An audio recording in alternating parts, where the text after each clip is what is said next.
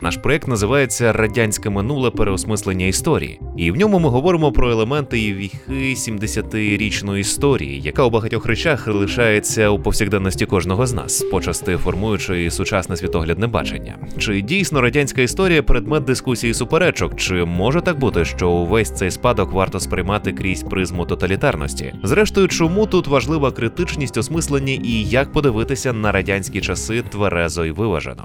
Мене в гостях Георгій Касьянов. Він доктор історичних наук, професор університету імені Марії Кюрії Склодовської у місті Люблін. Сфера наукових інтересів його це історія України і центрально-східної Європи у 19-21 століття. Також інтелектуальна історія, історична політика. Є автором кількох книжок, зокрема, книжка під назвою Розрита могила голод 32-33 років у політиці пам'яті та історії, і книжка Past Continuous – історична політика у 80-х 2000-х наступних роках Україна і сусіди. Пане Георгію, вітаю вас. Доброго дня. У цьому подкасті ми говоримо з істориками і журналістами про осмислення або переосмислення радянського минулого. Традиційне моє питання, яке я ставлю на початку кожному гостю. Чому на вашу думку ця розмова є актуальною і зберігатиме свою актуальність і надалі?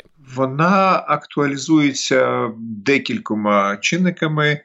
Передусім тим, що певна частина нашого суспільства вважає, що у нас ще не подолана радянська спадщина, і треба її подолати різними способами, зокрема і спеціально виробленою політикою. Яка називається декомунізація. Інший аспект е, цієї проблеми в тому, що справді в нашому житті дуже багато слідів радянського, і навіть більше те, що е, хочуть е, люди, які запроваджують політику декомунізації, те, що вони хочуть е, якось з цього життя прибрати, воно відновлюється і як. Хоча б це було парадоксально, е, відновлюється в діях самих тих, хто хоче подолати радянське минуле, бо вони діють е, досить таки радянськими методами. А ну і зрештою, е, інтерес до радянського може бути просто модою, наприклад, серед молоді. І е, ще один аспект, про який треба говорити, це те, що радянський союз, наприклад, для істориків, це дуже цікава і важлива тема для дослідження. Це просто благодатна тема для історика, тому що це явище, яке було, з'явилося і яке зникло. Тобто це явище, в якого є історія, яка починається і закінчується, і в цьому сенсі багато людей цікавляться, е, істориків цікавляться, але е, цим періодом. Але поки що я не бачу якихось великих серйозних е, праць на цю тему. Ви зауважили, що інтерес до вивчення і розуміння, можливо, навіть осмислення радянської історії є також і в молоді. Чому на вашу думку є такий інтерес?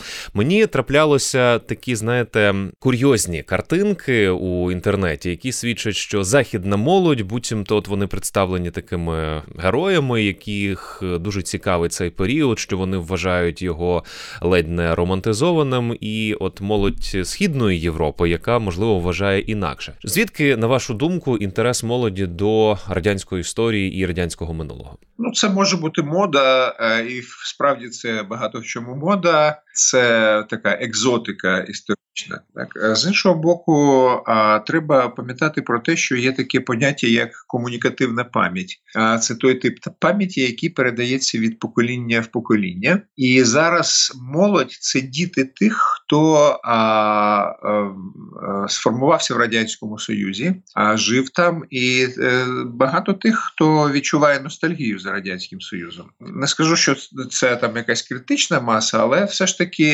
за різними соціологічними опитуваннями це приблизно 25-30% респондентів. А тобто це значна кількість людей, і вони е, ну в них є така ностальгія за радянським, коли вони згадують якісь позитивні аспекти радянського життя, і це одна край, е, одна з крайнощів. Інша це те, що є люди, які представляють радянський період винятково як е, період жахливих страждань, втрат суцільних репресій, вбивств, голодоморів і так далі. І це призводить до того, що між двома цими полюсами виникає якась, скажімо, ну тих, хто винятково позитивно, і тих, хто негативно. Виникає якась е, якась кількість людей, які між цими двома полюсами знаєте, починають думати, а чому це так, е, такі полярні оцінки? І починають цікавитися цим. А як можна цікавитися? Це на рівні е, комунікативної пам'яті. Батька питають або діда, що там було. А дід каже: Ну як була якась перспектива, були маленькі, але стабільні зарплати. Можна було з'їздити на Чорне море отримати проспілкову путівку і так далі. І це все е, е, складається в таку більш-менш привабливу картину. е, коли справді е, життя виглядало трошки інакшим ніж зараз, і це також дає такий привід для того, щоб поцікавитися. От, власне кажучи, про це наша сьогоднішня тема і розмова. Вона пов'язана з тією історичною політикою і політикою пам'яті, про яку ви згадали. Поясніть, будь ласка, який стосунок ця політика має до історії і до наших уявлень про минуле? А, Ну зазвичай політика а, має відношення до історії, як якщо е, питання йде е, про те, що історія як наука, то а, зазвичай політика пам'яті або історична політика це майже тотожні поняття. Вона зазвичай використовує історію як науку для того, щоб легітимувати себе як політику, тобто узаконити авторитет, авторитетом науки, узаконити свої якісь дії, е, ті люди, яких називають мнемонічними бійцями, бійцями пам'яті. Ось ці е, люди хочуть, щоб е, наукові аргументи підкріплювали те, що вони роблять е, в сфері політичній. А в сфері політичній вони роблять те, що зазвичай в суспільстві викликає дуже неоднозначні реакції. І ці реакції досить часто ем, є одна іншій е, суперечать. Є люди, які підтримують е, таку політику, є люди, які підтримують не її не підтримують, і люди, яким просто все це, як кажуть, народі дефені. Отже, е, і таких, до речі, більшість. Е, в будь-якому разі. Політика політика є політика, є певна політична мета, є певні засоби. Політика пам'яті використовується для політичної мобілізації певного сегменту суспільства для досягнення якихось е, цілей е, короткочасних зазвичай. Е, політика пам'яті зазвичай це не стратегічно побудована політика.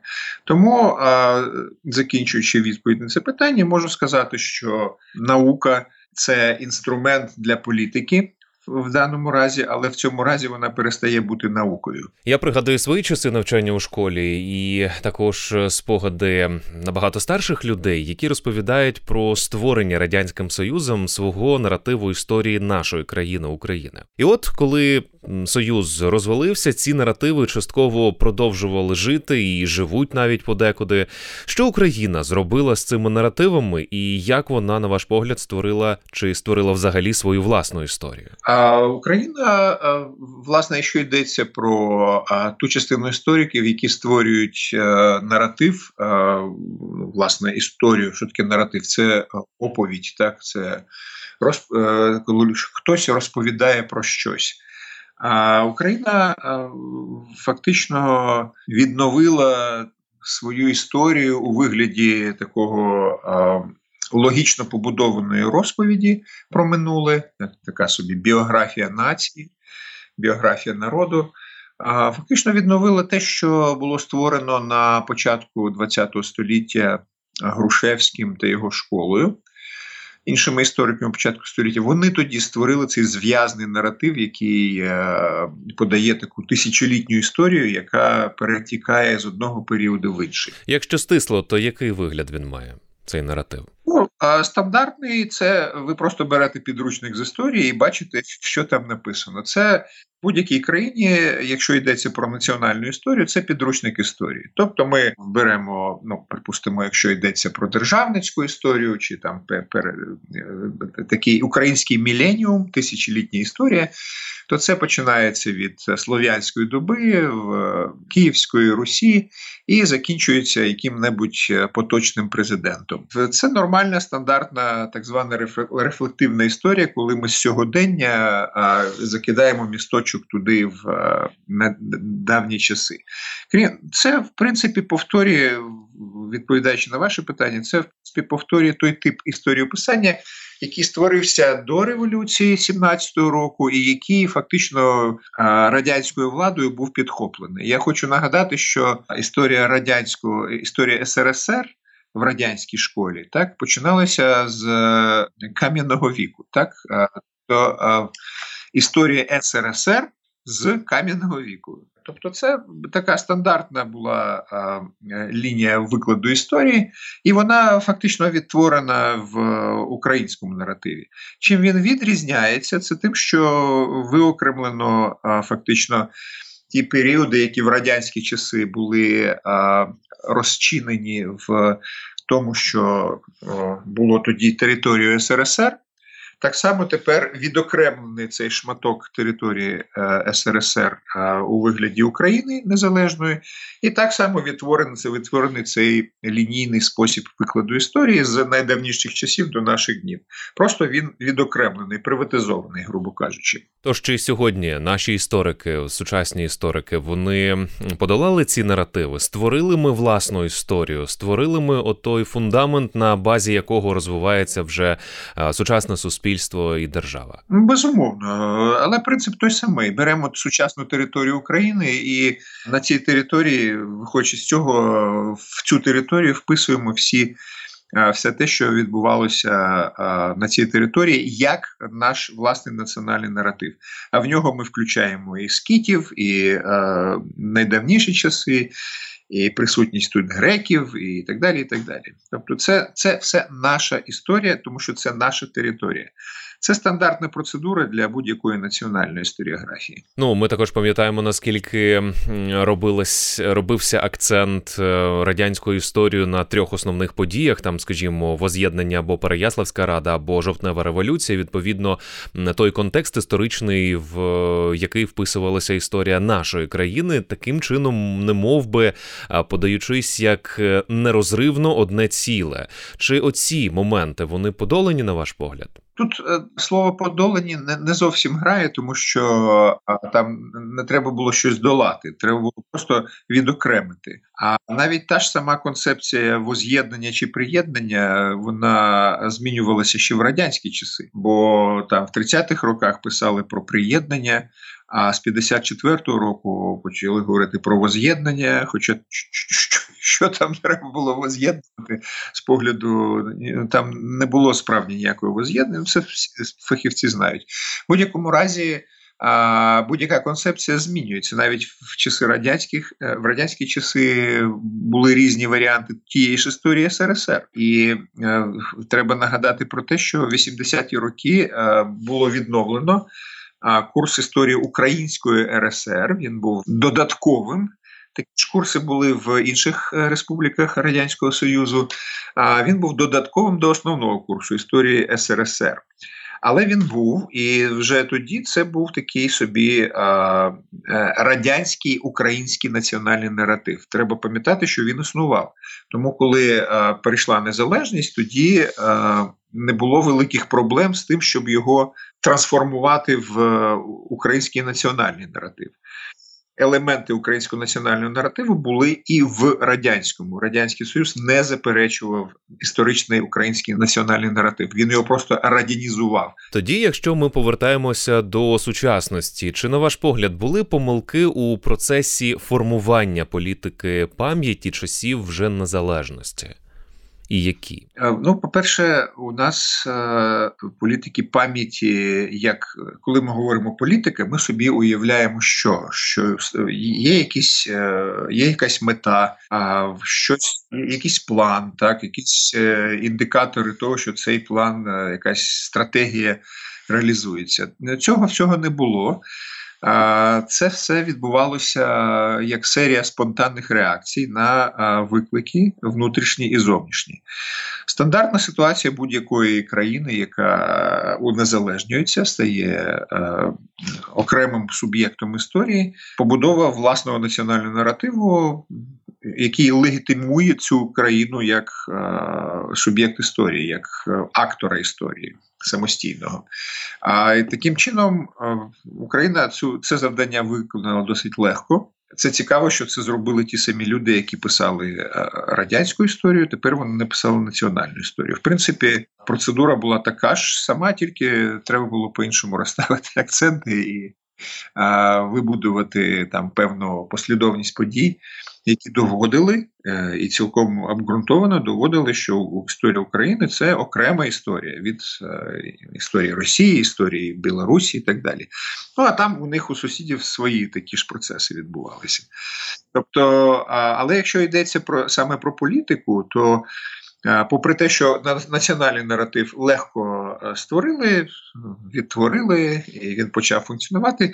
А ось політика історична, коли йдеться про, ну, наприклад, створення національних символів, героїв, пантеон, так, е, в національна валюта це теж наша історія. Так починається від князів і там доходить до Вернацького. Якісь е, національні свята е, встановлюються. Так е, створюється те, що називається винайдена традиція, коли е, створюється такий комплекс заходів, е, символів і так далі, який репрезентує країну саму перед собою і перед іншими країнами. Так, наприклад, День Незалежності. Ось День Незалежності 24 серпня. Він влітку, тому що хотіли спочатку 1 грудня зробити День Незалежності, але зрозуміло, що холодно, і святкувати, коли холодно, не дуже виходить.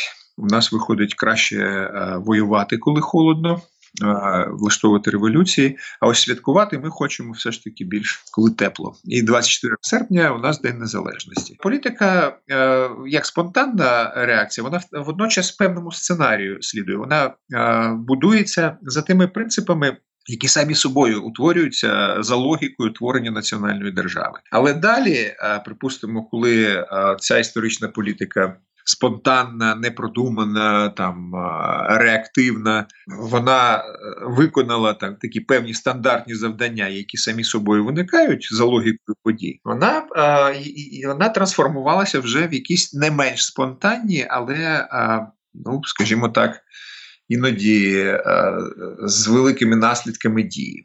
Я наведу такий приклад. Е, наприклад, ось е, найближчий до нас приклад сьогодні День пам'яті жертв голодоморів. Так? Офіційно так називається. Хоча відзначається насправді голод 32-33 років. Але таку назву отримала ця дата, отримала в часи Ющенко в 2007 році. Тому що Ющенко був прибічником ідеї того, що голод 21, 23, 32, 33 і 46, 47, всі ці голоди це одна така одна лінія е, подій, які е, об'єднуються в певну політику по знищенню, упокоренню і так далі української нації. І тому ця дата так називається. Це була кампанія в часи Ющенка, яка розпочалася в шостому році, яка тривала два роки до 75-ї річниці дати голоду 32-33 років. І е, це приклад знову таки спонтанної, а, такої експромту а, в сфері політики а, історичної, коли через бажання першої особи в державі. Було розгорнуто, ну справді, справді це треба відзначити. Справді масштабну безпрецедентну кампанію по відзначенню 75-ї річниці голоду. Саме тоді утворилися всі ці комеморативні пам'ятні практики. Саме тоді було створено музей голодомору. Саме тоді більше 4,5 тисяч пам'ятних знаків і монументів голодомору з'явилися, і так далі. Ось це. Приклад історичної політики, яка під певну політичну кон'юнктуру робиться, і яка певною мірою збіглася з а, суспільним е, запитом. Бо справді для України голод 32-33 це справді була колосальна травма, і справді, навіть попри те, що вона потім була затерта війною, іншим голодом і так далі. Все ж таки вона в в пам'яті, в цій комунікативній пам'яті залишалася справді як серйозна травма. Хоча ніхто, звичайно, голодомором це не називав тоді в часи цієї події, називали голодівка. А в тим не менш е, була сконструйована ця система репрезентації історичної події, е, і ось ми тепер відзначаємо голодомор е, що останньої суботи щороку, і 82% респондентів на питання про те, чи був голодомор геноцидом, чи вважаєте, що він був геноцидом, відповідають ствердно. Хоча я не знаю, скільки з них знають, що означає геноцид. Отже, їх ніхто про це не питає.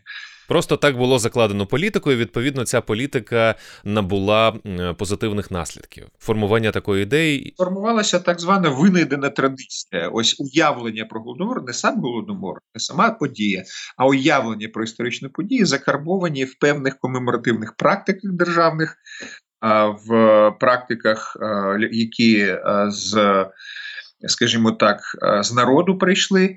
І е, вони злилися в один такий стандарт, який ну про який можемо говорити, що він стверджується як наслідок е, історичної політики. Інша справа, що є історична політика, е, яка спрямована не просто на там пам'ятування чогось яка спрямована на реалізацію якихось вузькопартійних інтересів. І тут я можу звичайно згадати про декомунізацію. От е, дуже ви слушно підвели до того, саме хотів ем, вивести до цього моменту. Ми знаємо, що в Україні є цілий інститут. Інститут називається національної пам'яті. Це спеціальна урядова інституція, яка займається там відновлення і збереження національної пам'яті українського народу. І от е, слушно згадали, що одне з завдань інституту, як ми бачимо, в першу чергу е, цікавить їх радянський період, і найпомітніша реформа, яка відбувалася в нашій країні за ці останні роки, це була реформа декомунізації. Що можна про неї розказати? Що ви можете розповісти нашим слухачам? Тут е, є е, багато пасток е, в самій темі і в самій її репрезентації, і так далі. Саме слово декомунізація. Так, ось всі журналісти, політики, всі декомунізація, декомунізація. Чуємо декомунізацію.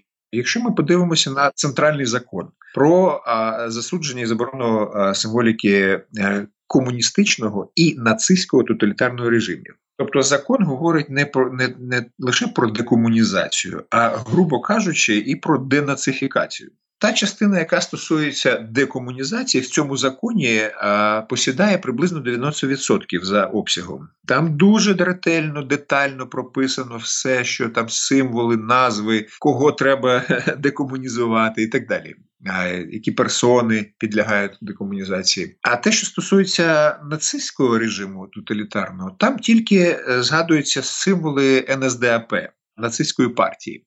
Все. І виходить ситуація, коли, наприклад, в Західній Україні е, вшановують е, вояків дивізії СС Галичина. І при цьому в останнім часом треба звернути увагу, що вже не згадують, зникли кудись, е, зникла назва СС. Ці дві літерки кудись зникли.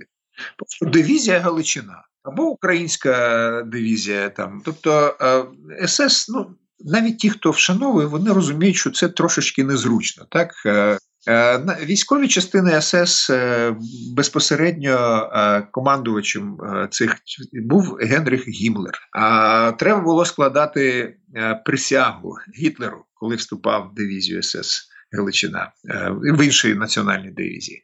Тобто, але в законі про декомунізацію, там, який називається декомунізація, він і денацифікацію, звичайно, про дивізію СС не згадується. Чому? Е, ми питаємо, а хто писав закон про декомунізацію? Писало три особи, які безпосередньо е, пов'язані тоді були з Інститутом національної пам'яті, який очолював Володимир В'ятрович. Ну такий Володимир В'ятрович і хто і такі ці особи?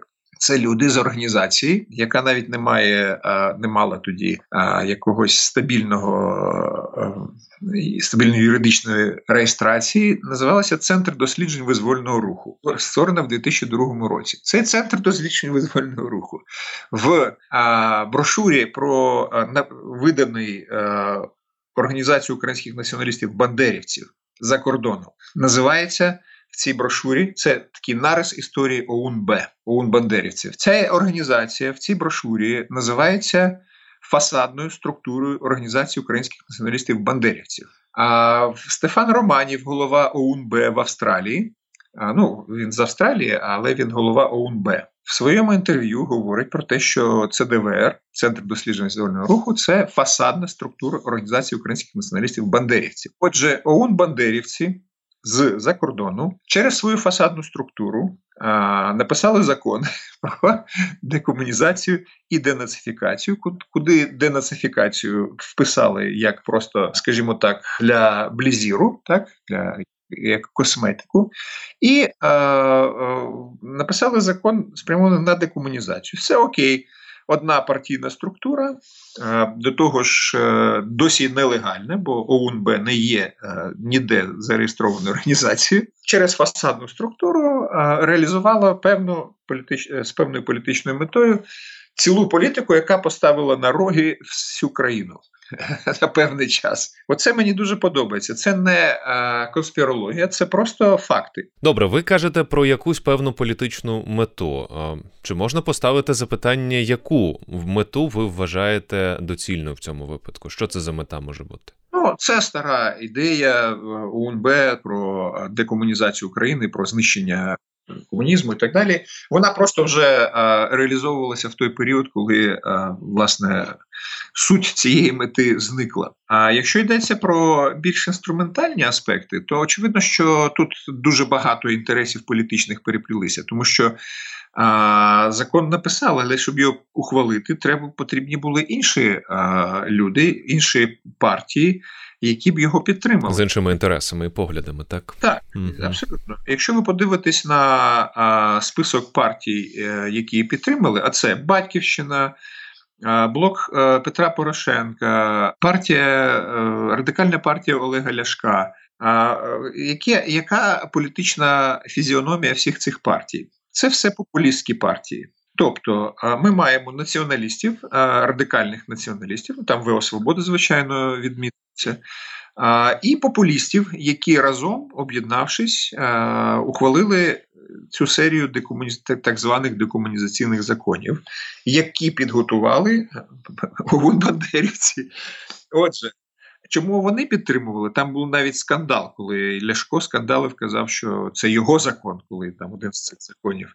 А, Тому що а, на той час політична кон'юнктура була такою. Це був 15-й рік, весна 15-го року, війна, поразки, національне приниження і так далі. І Треба було якось виходити на поверхню політичного тобто, життя. Тобто поставити оці стовпи впевненості е, в суспільстві. По перше, угу. по перше, по-друге, сказати, що в тому, що ми в такій ситуації винна, винна радянська спадщина. Вона ось ці на Донбасі, ці ці комуняки, які допомагали окупанту. Нам треба їх е, прижучити, і ми таким в такий спосіб е, нам стане краще. А ну а як вони е, прижучили? Як стало краще? Перейменували 52 тисячі назв топографічних об'єктів, вулиць, площ і так далі. Перейменували 1002 населених пунктів, поміняли таблички, і стало краще. Не думаю. Ну, це це дійсно було таким доволі неоднозначним рішенням, яке сприймалося у суспільстві. Тут радше не можна було знайти якоїсь інформації щодо однозначної підтримки або е, непідтримки всередині самого суспільства. Тобто, був запит, е, на ваш погляд, у чомусь е, чогось більшого очікували, ніж просто от такі поверхові дії. Чи все ж таки саме ці дії і не можна вважати поверховими. Все ж таки, це якась робота, яка була покликана змінити ну, хоча б ідеологічні лаштунки. Символічний простір змінився. І якщо оцінювати політику, те, що ми називаємо декомунізацією, поза цими мотивами, пов'язаними там з вузькопартійними інтересами, то справді символічний простір справді змінився. Але давайте запитаємо соціологів. Е, а вони в свою чергу питають людей. На самому початку всі соціологічні опитування це було е, це було літо 15-го року. Перед тим як розпочалася активна фаза декомунізації, того що ми називаємо декомунізацією, соціологи питали, а, і такий баланс був ну, приблизно половина на половину. За декомунізацію проти. Ну, Головний аргумент був, що зараз це не на часі, є інші більш актуальні проблеми. І це правда. А потім на самому початку, коли ще тільки починала розгортатися декомунізація, по всій Україні 52% підтримували, і близько 33% не підтримували. Решта не могли визначитися декомунізацією. А ось потім, коли декомунізація в тому вигляді, в якому вона здійснювалася, е, її почали реалізовувати. Далі неухильна тенденція до того, щоб кількість тих, хто не підтримує декомунізацію, збільшується а кількість тих, хто підтримує, зменшується. І найбільше вражаюче те, що зменшувалося навіть в Західній Україні. Хоча, в принципі, в Західній Україні там вже не було чого декомунізувати, там все вже було декомунізовано на 90-х років. Зрештою, в 2020-му Демініціативи проводять загальноукраїнське опитування, згідно з яким там е, тих, хто не підтримує декомунізацію, вже сягає майже 60%. Отже, е, а я вже не кажу про регіональний розріз, коли весь південь і схід, звичайно, більшість там проти декомунізації. З одного боку, а з іншого боку, проти а, просування туди а, символіки націоналістичного руху, зокрема УП та УПА. А це зворотня, зворотній бік декомунізації. Отже, суспільство відповідає, скажімо так, або ні, здебільшого, або суспільство це не цікавить. Як можна це подолати, на ваш погляд? А подолати що? Ну такі розбіжності у погляді, поглядах і сприйнятті цієї політики. Чи можливо її, на ваш погляд, провести грамотно і зважено? Ну вони, ті, хто ініціатор декомунізації, діяли в алармійському дусі, тобто їм треба було кавалерійську атаку на і вона їм вдалася. Це треба визнати. А справді, якщо говорити про декомунізацію як про переіменування, переформатування символічного простору, то це вдалий проект. Він вдався. Нехай він був здійснений радянськими адміністративними методами, але він вдався. А в тим не менш, е, якщо ви подивитесь на результати виборів 2019 року, президентських і парламентських, ви побачите, що контури тих, хто голосував проти Порошенка, я підкреслюю, не за Зеленського а проти Порошенка, а значить, і про проти Армовіра. А це е, саме ті регіони, які негативно ставилися до декомунізації. Або байдуже ставилися до декомунізації. А так картина, до речі, ставлення абсолютно класична для України. За декомунізацію Захід, е, така більш-менш е, амбівалентна позиція в центрі, там десь 50 на 50, і е, проти це схід і південь. Класична абсолютно картина. Але якщо говорити про політичні наслідки, то Петро е, Олексійович відчув їх в 2019 році. І так само їх відчує і е, рикошет такий, так? Так, так, абсолютно. Е, звичайно, не можна це стверджувати 100%, що саме це Ну, як елемент, так. А як один з елементів, так, вплинуло. Тому це на ваше питання, відповідаючи про збалансованість. Тут, е, якщо йдеться про де щось, так, декомунізацію, там не знаю, дератизацію, щось знищення, то звичайно. Е, які тут баланси, що якщо щось знищують, якщо щось витискають, а радянський період просто взяти, викреслити навіть на символічному рівні з а, історії України неможливо, бо це частина історії України. Неможливо історія завжди помститься, якщо частину історії, як це було з більшовиками, вони теж хотіли викреслити частину історії імперської, так так, так, їм так, це їм е, це дало також відрикошетило. А тоді дуже важливе уточнення, як щодо грамотної і виваженої, на ваш погляд, політики побудови пантеону національних героїв, які були зрозумілі більшості і не викликали образи і розколів всередині суспільства, особливо. Особливо, от мені пригадується, якщо враховувати актуальну ситуацію, коли радянські постаті заперечуються, скажімо там, категорично. А проте для одних ці постаті лишаються зрозумілими і героїчними, а для інших суперечливими і неприйнятними. Чи є вихід із цієї ситуації? Ну, звичайно, це має бути е, має бути предметом е, обговорення, принаймні зацікавленої частини суспільства. і предметом консенсусу. А в з людьми треба говорити.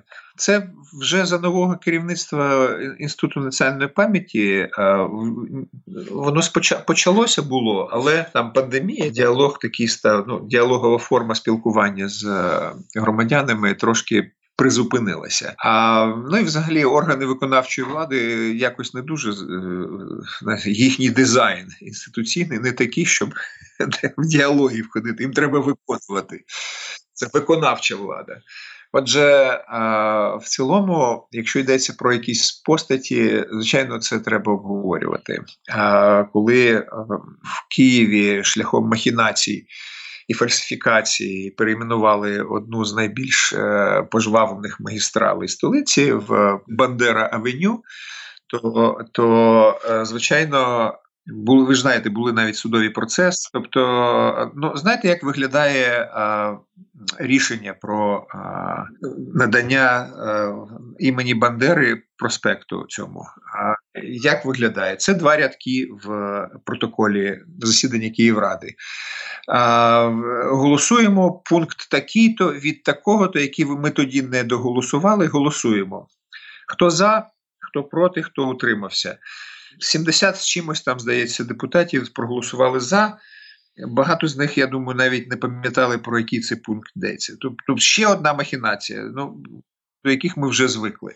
Отже, е, ситуація з пантеоном е, є такою. Е, ну, В Центрально-Східній Європі взагалі є такий культ, як кажуть, культ бандита. Так? Це Ернест Гелнер, колись коли писав про свою класичну працю про націоналізм, написав, що ось на цих територіях є культ бандита.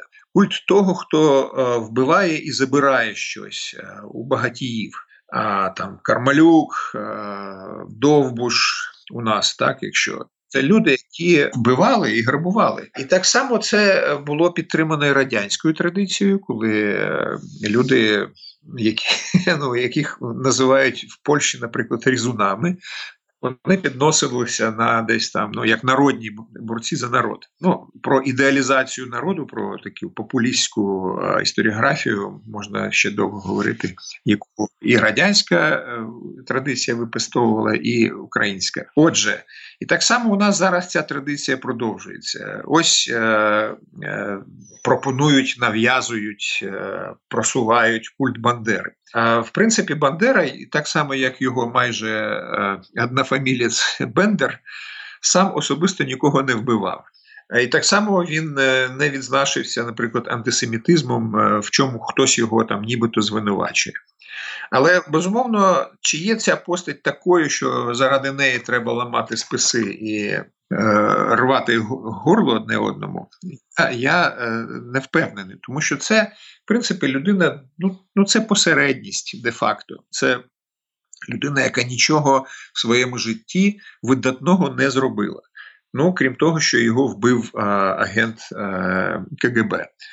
А якщо подивитися на його біографію не крізь призму ідеологічних репрезентацій, або не як Леніноподібний пам'ятник. Е, зверніть увагу, що пам'ятники Бандері дуже подібні на пам'ятники Леніну. Отже, якщо подивитися просто раціонально на його біографію, то ми побачимо, що з 50 років свого життя він 10 просидів в тюрмі. Е, ну, можна вважати це досягненням, звичайно, в тюрмі або в таборі.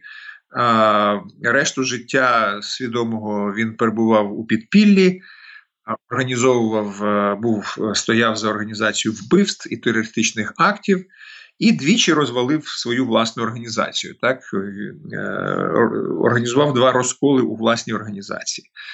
А, Ну і там багато інших речей дуже цікавих, коли він, наприклад, ну не знаючи про це, став частиною радіогри КГБ і фактично повівся на все це, ну і так далі. Тобто, людина не та людина, через яку треба яку треба створити, з якою треба роздувати якийсь міф. Це був регіональний міф. Там на Західній Україні його люблять 40, 43 пам'ятники і пам'ятних знаків. Нехай собі, Боже, якщо це їхній кумір, нехай собі пестують. А чи можна мені зараз знаєте, що спало на думку? Чи можна це за аналогією? Я підкреслюю, хто це слухатиме? Це не порівняння і не знак е, рівності, це аналогія. Чи можна вважати, що це таке моделювання такого героя е, схожим з тим, як за нацистських часів за нацистської Німеччини формували образ Хорста Веселя? Ну, може бути в принципі е, механізм і методи приблизно однакові, тобто всюди, де створюється ідол, де створюється такий сакральний культ, можна і ближче знайти того ж самого Леніна. А хоча, звичайно, Ленін за здібностями і а, можливостями і, і результатами, негативними результатами, може е, все ж таки поцікавіше, більш цікава людина. Але в принципі так. Тут е, той самий парадокс, коли створюється Е, символічний ідеалізований образ, іконографічний певної постаті, яка цього не заслуговує. Ну от от мені просто дуже яскраво цей образ порівнюється, слухаючи вас. Мені згадується абсолютно тотожна історія того часу, коли нацистська Німеччина формує такий самий приблизно образ Хорста Веселя як героя, який просто вплинув на подальший розвиток е, нацистської Німеччини. Ви знаєте, тут є ще е, е, подібність з поп-зірками. Mm, так? Ну так може бути, бо люди там, припустимо, те, що називають е, народні маси, так це.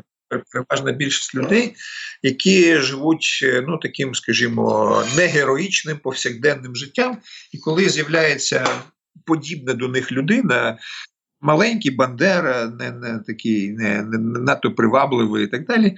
І тут ми бачимо, що він підноситься до рівня пам'ятника, і для мільйонів людей це справді може бути привабливий символ, тому що бачать таку перспективу, таку компенсацію ну, власного такого не дуже видатного життя. І це дуже схоже на ось цих всіх поп-старс, які прийшли з народу і стали мільйонерами. Давайте ми підсумуємо нашу розмову. Ем, чи має взагалі бути якась державна політика, яка регулює, як і що ми маємо згадувати у публічному дискурсі? Наприклад, ми можемо взяти там того ж Путіна, який пише у статті про історичну єдність росіян і українців.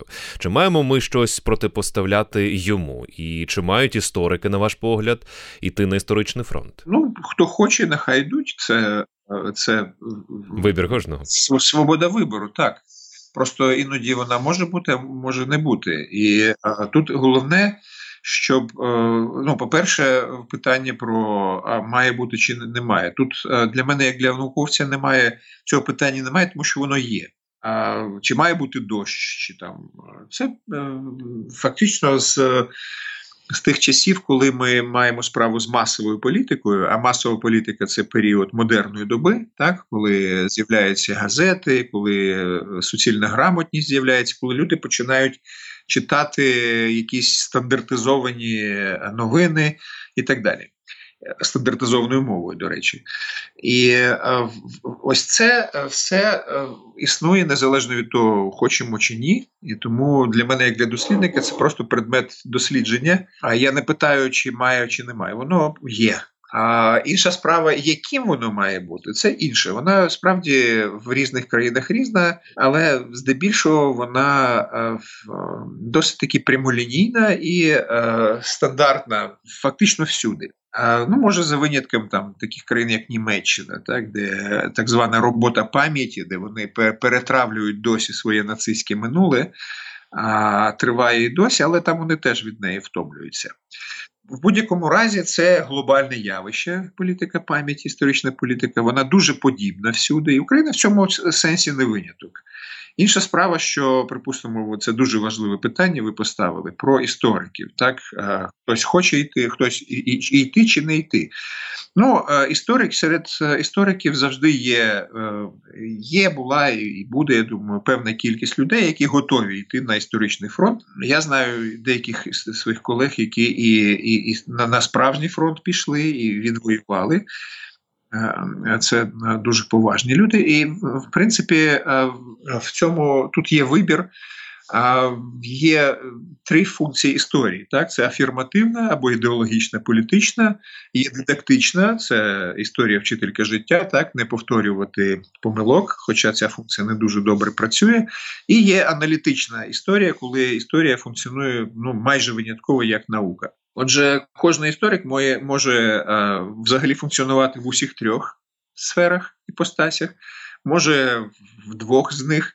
Але історії є історики, які, ну, на щастя, для історії як науки прагнуть функціонувати саме як науковці. Вони не лізуть на телеканали, вони не висловлюються на теми поточної політики, а вони займаються історією як наукою. Це не популярно, але вони є, і це дуже добре.